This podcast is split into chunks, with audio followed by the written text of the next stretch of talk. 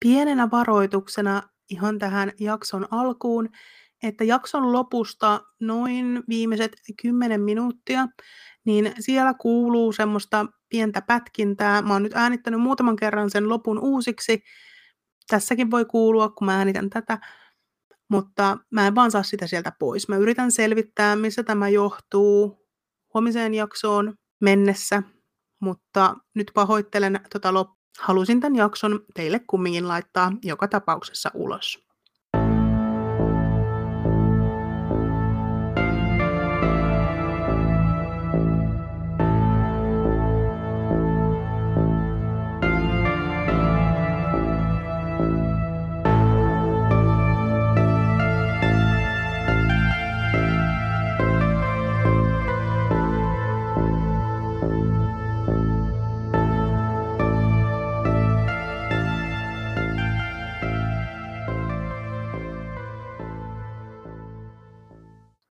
Tervetuloa uuden Murhasta tuli podcast podcastin pariin. Tämä on ekstra jakso ja tällä kertaa me puhutaan vähän ystävänpäiväaiheisesta murhasta. Tästä tuli vähän suunniteltua pidempi, tämän piti olla semmoinen noin 10 minuutin jakso, mutta sitten tästä vähän pääsi venähtää niin kuin mulla usein käy. Sen verran sisältövaroituksia, että tässä mainitaan seksuaalinen väkivalta, vaikka sitä tässä tapauksessa ei itsessään ole, ja tämmöisiin nuoriin kohdistunut henkirikos ja tapa, millä nämä nuoret kuoli, on aika rankka ja julma. Mutta sen enempää spoilaamatta, mennään ystävänpäivän erikoisjaksoon.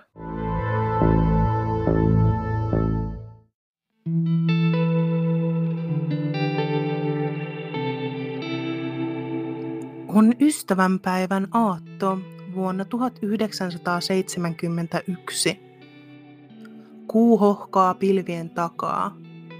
Auton valot valaisevat asumatonta tietä.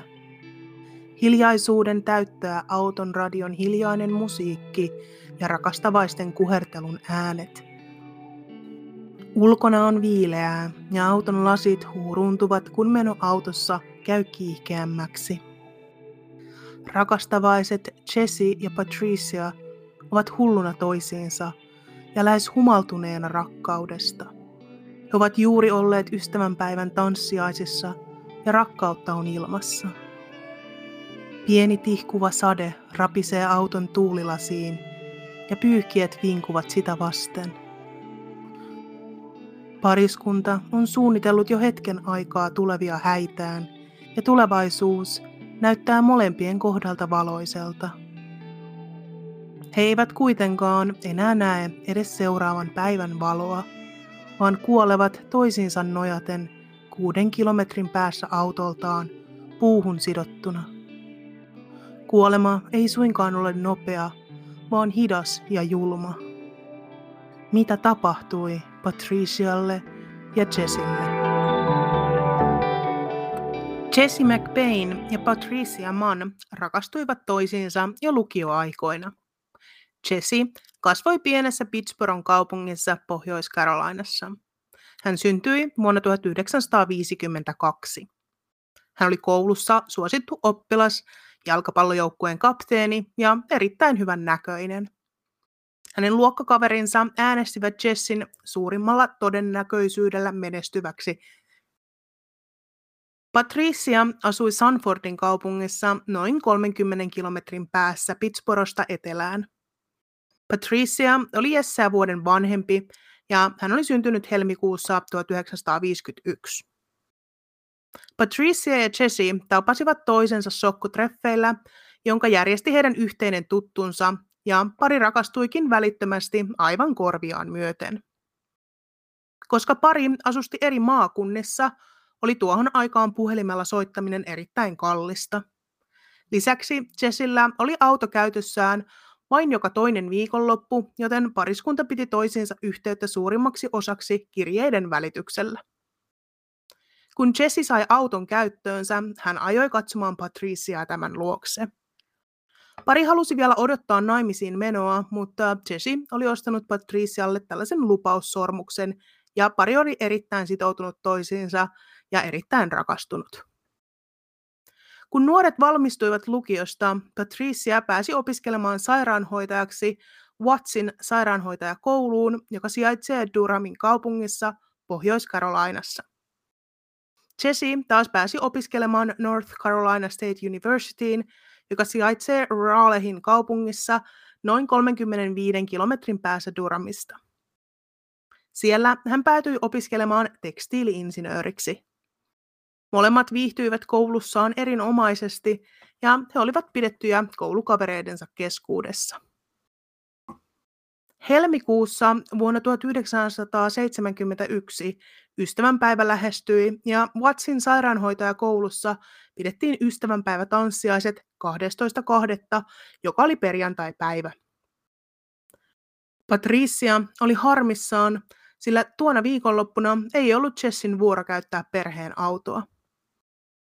Jesse oli kuitenkin järjestänyt yllätyksen tyttöystävälleen ja vaihtanut veljensä kanssa auton käyttövuoroa ja ajoikin yllättämään Patrician illalla ennen näitä tansseja.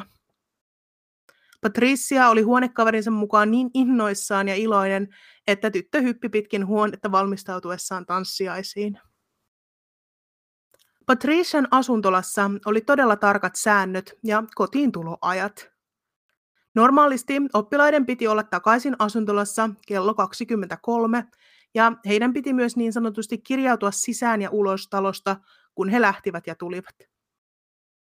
Kuitenkin, koska asuntolassa tiedettiin näistä tansseista, olivathan ne koulun järjestämät, oli sääntöjä hieman venytetty tuon päivän osalta. Nyt kotiintuloaika oli kello yksi yöllä. Tästä ajasta piti huolta asuntolan emäntä, joka pyöritti tätä asuntolaa rautaisen nyrkin alla. Pojilla ei tietenkään ollut mitään asiaa asuntolaan yöaikaan. Patricia kirjautui ulos asuntolasta 23.30. Tämä oli ilmeisesti näiden tanssiasten jälkeen, koska pari vietti illan tanssien ja nauttien toistensa ja muiden ystäviensä seurasta, mutta en ole ihan varma, oliko nämä tanssiaiset tässä niin kuin samassa rakennuksessa kuin nämä asuntolat. Joka tapauksessa Patricia siis kirjautui ulos tuolloin, koska hän ja Jesse halusivat ajaa autolla läheisen tien pätkälle, jota kutsuttiin Lovers Laneiksi. Tämä Lovers Lane on pätkä tietä, jolle on rakennettu tällaisia umpikujateitä. Englanniksi termi on cul-de-sac. Tiet oli siis jo rakennettu, mutta alueelle ei ollut vielä rakennettu taloja, ne olivat vielä suunnitteilla. Nykyään siellä on taloja. Jokainen tällainen pienempi umpikuja tienpätkä oli usein aina yhden pariskunnan käytössä. Parit ajoivat näihin umpikujiin ja niin sanotusti sitten varas tällaisen tienpätkän, jossa he voisivat olla sitten rauhassa näissä autoissaan ja kuherrella. Muut parit sitten tiesivät olla häiritsemättä, jos ne näki auton täällä tien päässä. Myös Jesse ja Patricia valitsivat yhden näistä tienpätkistä, johon ne ajoivat autonsa. Tämä kello yhden kotiintuloaika tuli ja meni, mutta Patricia ei palannut takaisin asuntolaansa. Patrician huonekaveri Gail huolestui heti, kun hän aamulla huomasi, ettei nainen ollut palannut tanssiaisista kotiin. Gail ja muut Patrician ystävät alkoivat soittelemaan läpi alueen sairaaloita, kysellen, oliko pari ehkä joutunut jonkinlaiseen onnettomuuteen. Ei ollut kuitenkaan Patrician tapaista jättää tulematta kotiin. Tämä ei ollut ensimmäinen kerta, kun Jesse oli vierailulla, ja Patricia oli äärettömän tunnollinen opintojensa suhteen. Kun parista ei kuulunut mitään, päättivät ystävät tehdä katoamisilmoituksen poliisille. Poliisit eivät kuitenkaan ottaneet nuoren parin katoamista tosissaan. He ehdottivat, että pari oli ehkä ollut ystävänpäivän huumassa ja päättänyt karata naimisiin. Ystävät eivät kuitenkaan uskoneet, että näin oli tapahtunut, sillä Patricia odotti innolla häiden suunnittelua, joita oli tarkoitus viettää ilmeisesti seuraavana vuonna. Molempien nuorten vanhemmat myös hyväksyivät nuorten liiton täysin, joten heillä ei ollut mitään pakottavaa syytä karata naimisiin. Poliisi ei kuitenkaan ruvennut toimenpiteisiin, koska mitään viitteitä siitä, että olisi tapahtunut jonkinlainen rikos, ei ollut. Ystävät päättivät ottaa tutkinnan omiin käsiinsä ja lähtivätkin etsimään nuorta paria pitkin Durhamia. Pian he löysivätkin Jessin auton hylättynä yhdestä näistä umpikujateistä. Yksi ystävistä onnistui avaamaan lukitun auton ovet pienen ikkunan kautta ja ystävät pääsivät tutkimaan, mitä täällä auton sisällä oikein oli. Jesseä ja Patriciaa ei näkynyt missään. Pariskunnan takit ja Patrician sukkahousut olivat auton takapenkillä nätisti viikattuna, ja auton avaimia ei ollut sisällä täällä autossa. Auton sisällä ja sen ulkopuolella ei vaikuttanut olemaan mitään merkkejä kamppailusta, mutta auto vaikutti vähän liiankin puhtaalta, aivan kuin joku olisi pyyhkinyt sieltä pois kaikki mahdolliset sormenjäljet. Myöhemmissä tutkinnoissa selvisikin, että autossa ei löytynyt kenenkään niin sanotun kolmannen osapuolen sormenjälkiä. 13 päivää myöhemmin, 25. helmikuuta, noin kuuden kilometrin päässä auton löytymispaikalta, paikallinen maanmittauslaitoksen työntekijä oli suorittamassa mittaustöitä metsäisellä alueella, kun hän huomasi lehtien seasta pilkottavan vaalean mannekiinin jalan. Sivuhuomautuksena se ei ikinä ole mannekiini. Työntekijä pyöritteli silmien ja huokaili ärsynnyksestä, koska hän ajatteli jonkin tuoneen roskiaan keskelle metsää. Hän ajatteli, että kävisi keräämässä tämän mannekiinin pois ja veisi sen oikeaan jätekierrätykseen lähtiessään pois täältä metsästä. Kuitenkin lähestyessään tätä jalkaa hän huomasi kauhukseen, että se ei todellakaan ollut mannekiini, vaan kuului nuoren naisen ruumiille. Ja lähempänä hän myös huomasi, että ruumiita oli kaksi. Patricia Mann ja Jesse McBain olivat löytyneet.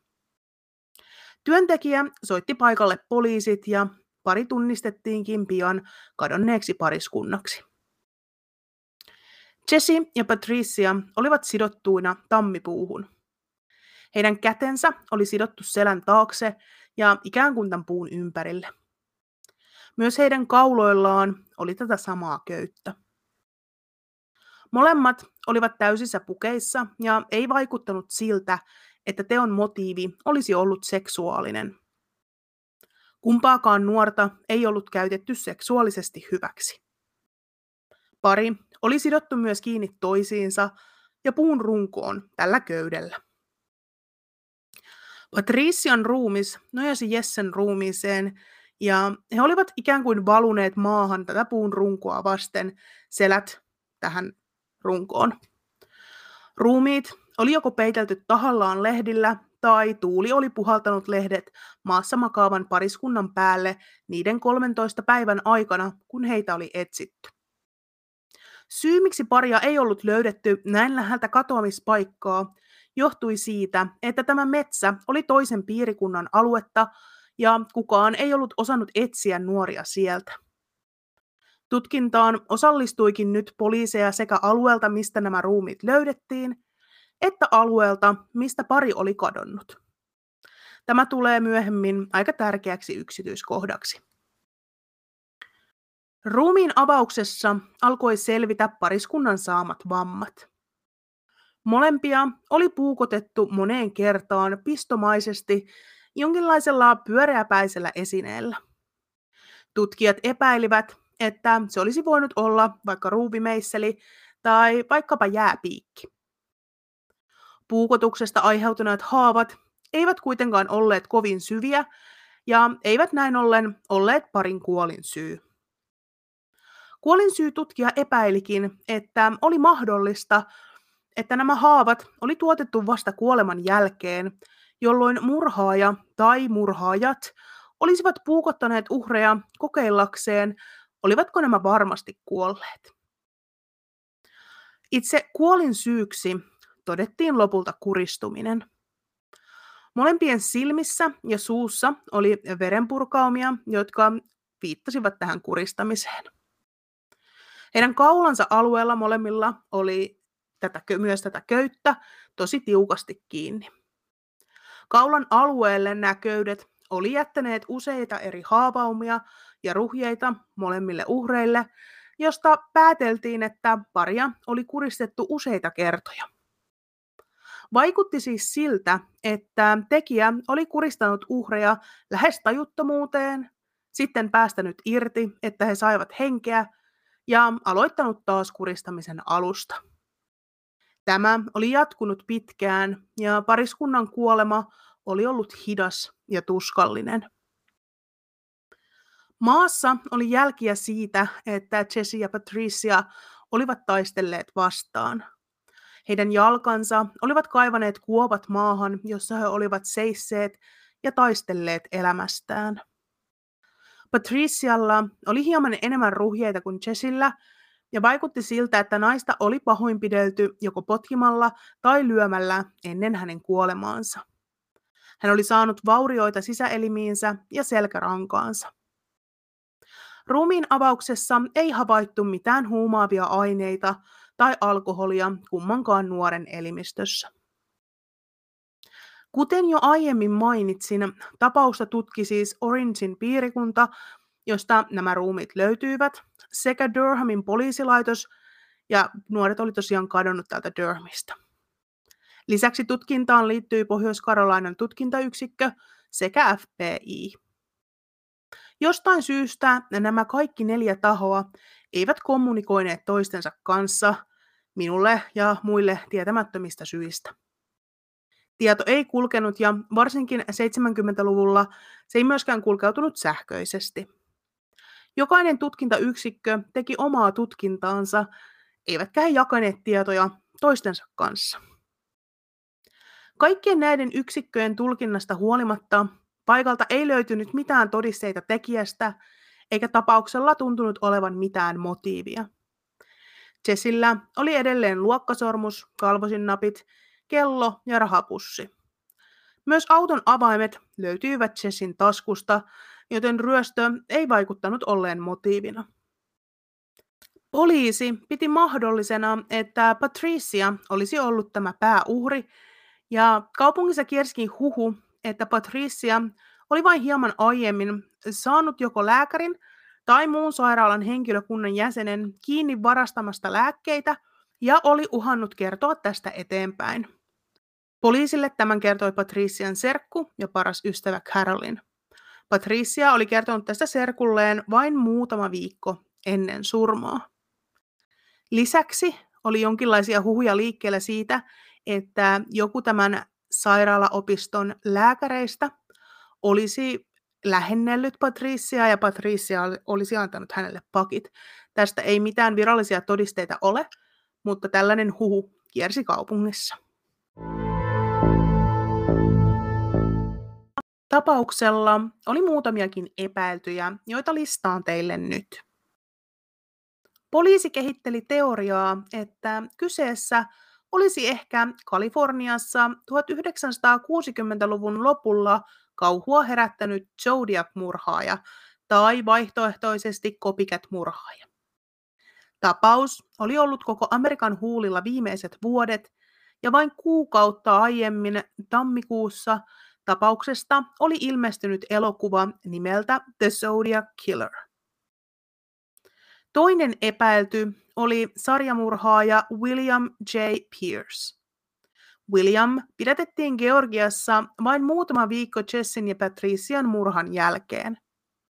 Hän tappoi yhdeksän ihmistä kesäkuun 1970 ja tammikuun 1971 välillä Georgiassa, Etelä-Karolainassa ja Pohjois-Karolainassa. William ei kuitenkaan sopinut toimintatavoiltaan tähän rikokseen, koska hänen motiivinsa oli lähes aina ryöstö. Lisäksi hänen tiedettiin raiskanneen naisuhrinsa, ja Patricia ei ollut raiskattu. William myös käytti aseenaan usein tuliaseita. Hänen tiedettiin tosin myös kuristaneen ja hakanneen ainakin yhden uhrinsa hengeltä ja murhanneen yhden uhrinsa kirveellä hakaten huoltoasemaryöstön yhteydessä. Kolme seuraavaa epäiltyjä ovat edelleen poliisin mukaan todennäköisimmät syylliset mutta tähän päivään mennessä yhtäkään pidätystä tapauksessa ei ole tehty todisteiden puutteen vuoksi. James Brandon Ray James Ray oli pikkurikollinen, joka vietti aikaansa usein vankilassa istuen pienistä rikoksista tai ehdonalaisen rikkomisesta. Jamesillä tiedettiin olleen auto, joka oli väritykseltään hieman poliisiautoa muistuttava, ja hänen tiedettiin usein esittävän poliisia, ja tämä voisi selittää sen, miksi Jessin auton luona ei näyttänyt olevan minkäänlaisia kamppailun jälkiä.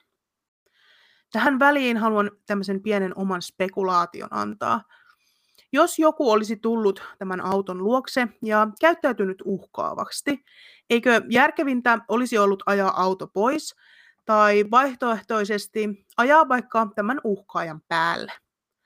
Mutta tilanteessa, jossa ulkopuolinen henkilö tai henkilöt esiintyvät esimerkiksi virkavaltana, saattaisivat nuoret nousta autosta ilman sen ihmeellisempää kyselemättä. Jos Jesse ja Patricia olisivat ollut aikeissa harrastaa seksiä tai jopa keskellä aktia, kun heidän luokseen tuli joku, voisi virkavaltaa esittävä ihminen myös esittää pidättävänsä pariskunnan, sillä julkisella paikalla seksin harrastaminen Pohjois-Karolainassa on lailla kielletty. Poliisi pidätti James Rain autoonnettomuuden yhteydessä ja hänen hallustaan löydettiin seuraavat esineet. Poliisin virkamerkin jäljennös, musta peruukki, avain sille sairaalan osastolle tänne Vatsin sairaanhoitajaopistoon, missä Patricia työskenteli.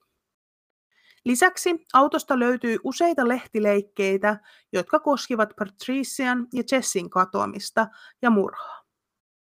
Yksittäisinä asioina nämä voisivat olla ihan täysin ohitettavissa olevia esineitä, mutta yhdessä ne ainakin mun mielestä vaikuttavat vähintään epäilyttäviltä, ja en yhtään ihmettele, miksi James oli epäilty poliisin silmissä.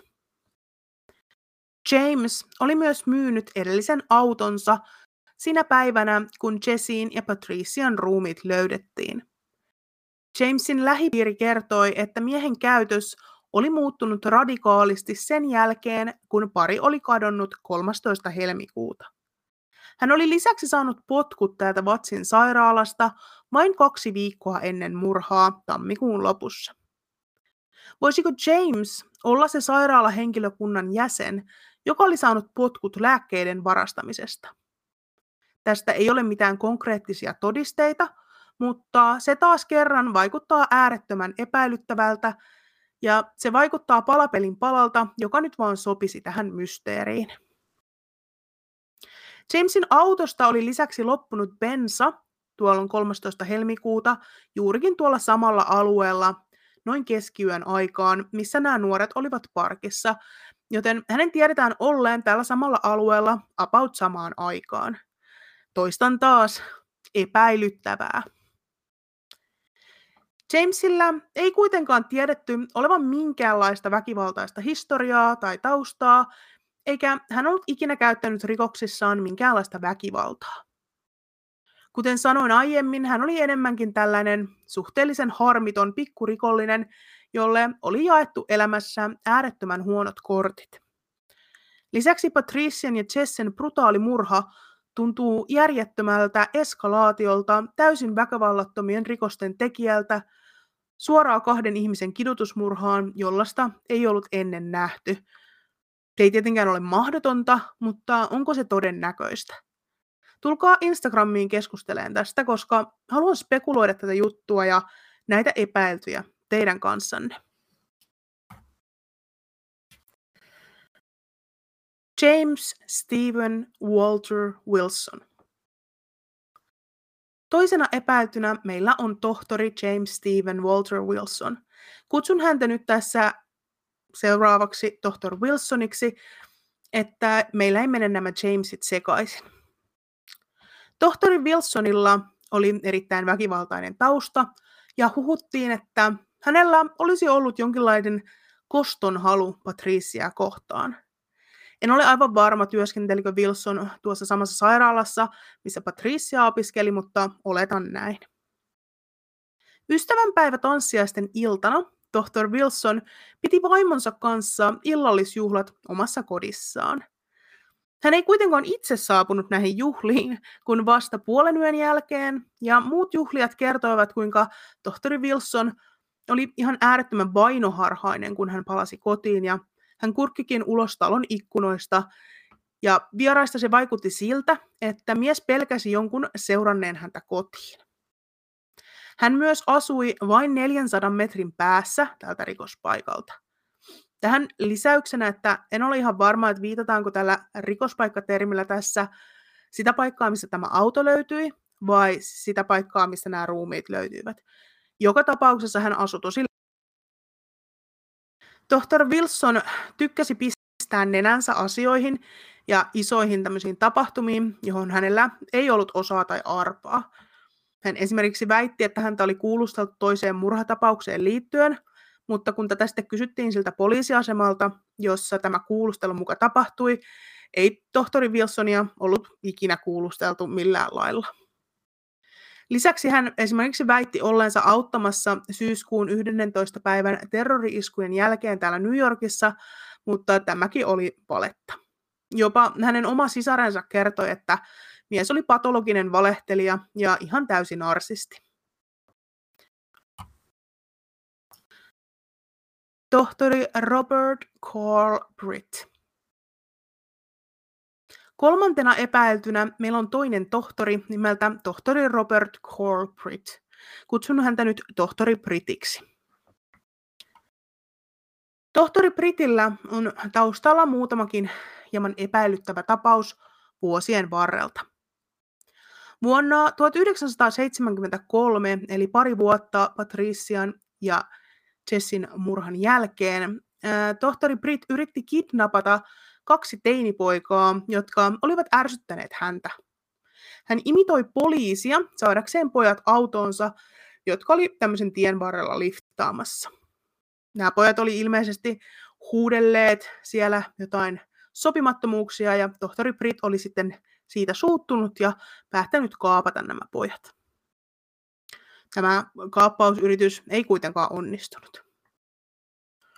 Vuonna 1995 hän hakkasi naisen saadessaan raivokohtauksen tien päällä, eli tämmöinen road rage-tapaus. Kummastakaan näistä hän ei toki ole ikinä saanut mitään syytettä. Poliisi kuulusteli tohtori Brittiä liittyen näiden kahden teinipojan kidnappausyritykseen, ja hän sanoi ehkä kaikista epäilyttävimmän lausunnon tuon kuulustelun aikana. Tässä se on käännettynä suomeksi. Toivottavasti saatte kiinni sen, joka yritti kaapata ne pojat. Se on varmasti se sama henkilö, joka tappoi ne nuoret. Tällä hän viittasi Patrician ja Jessin tapaukseen. Toinen tohtori Britin syyllisyyttä vastaan viittaava todiste on puhelut vuodelta 1995, joita soitettiin Jessin äidille. Puheluita tuli useita ja niissä mieshenkilö toisteli. Tapoin poikasi. Viimeisessä puhelussa soittaja tunnustautui Jessen äidille tohtori Britiksi. Poliisi tutki, mistä nämä puhelut olivat tulleet ja jäljittikin ne paikallisen ostoskeskuksen yleisöpuhelimeen.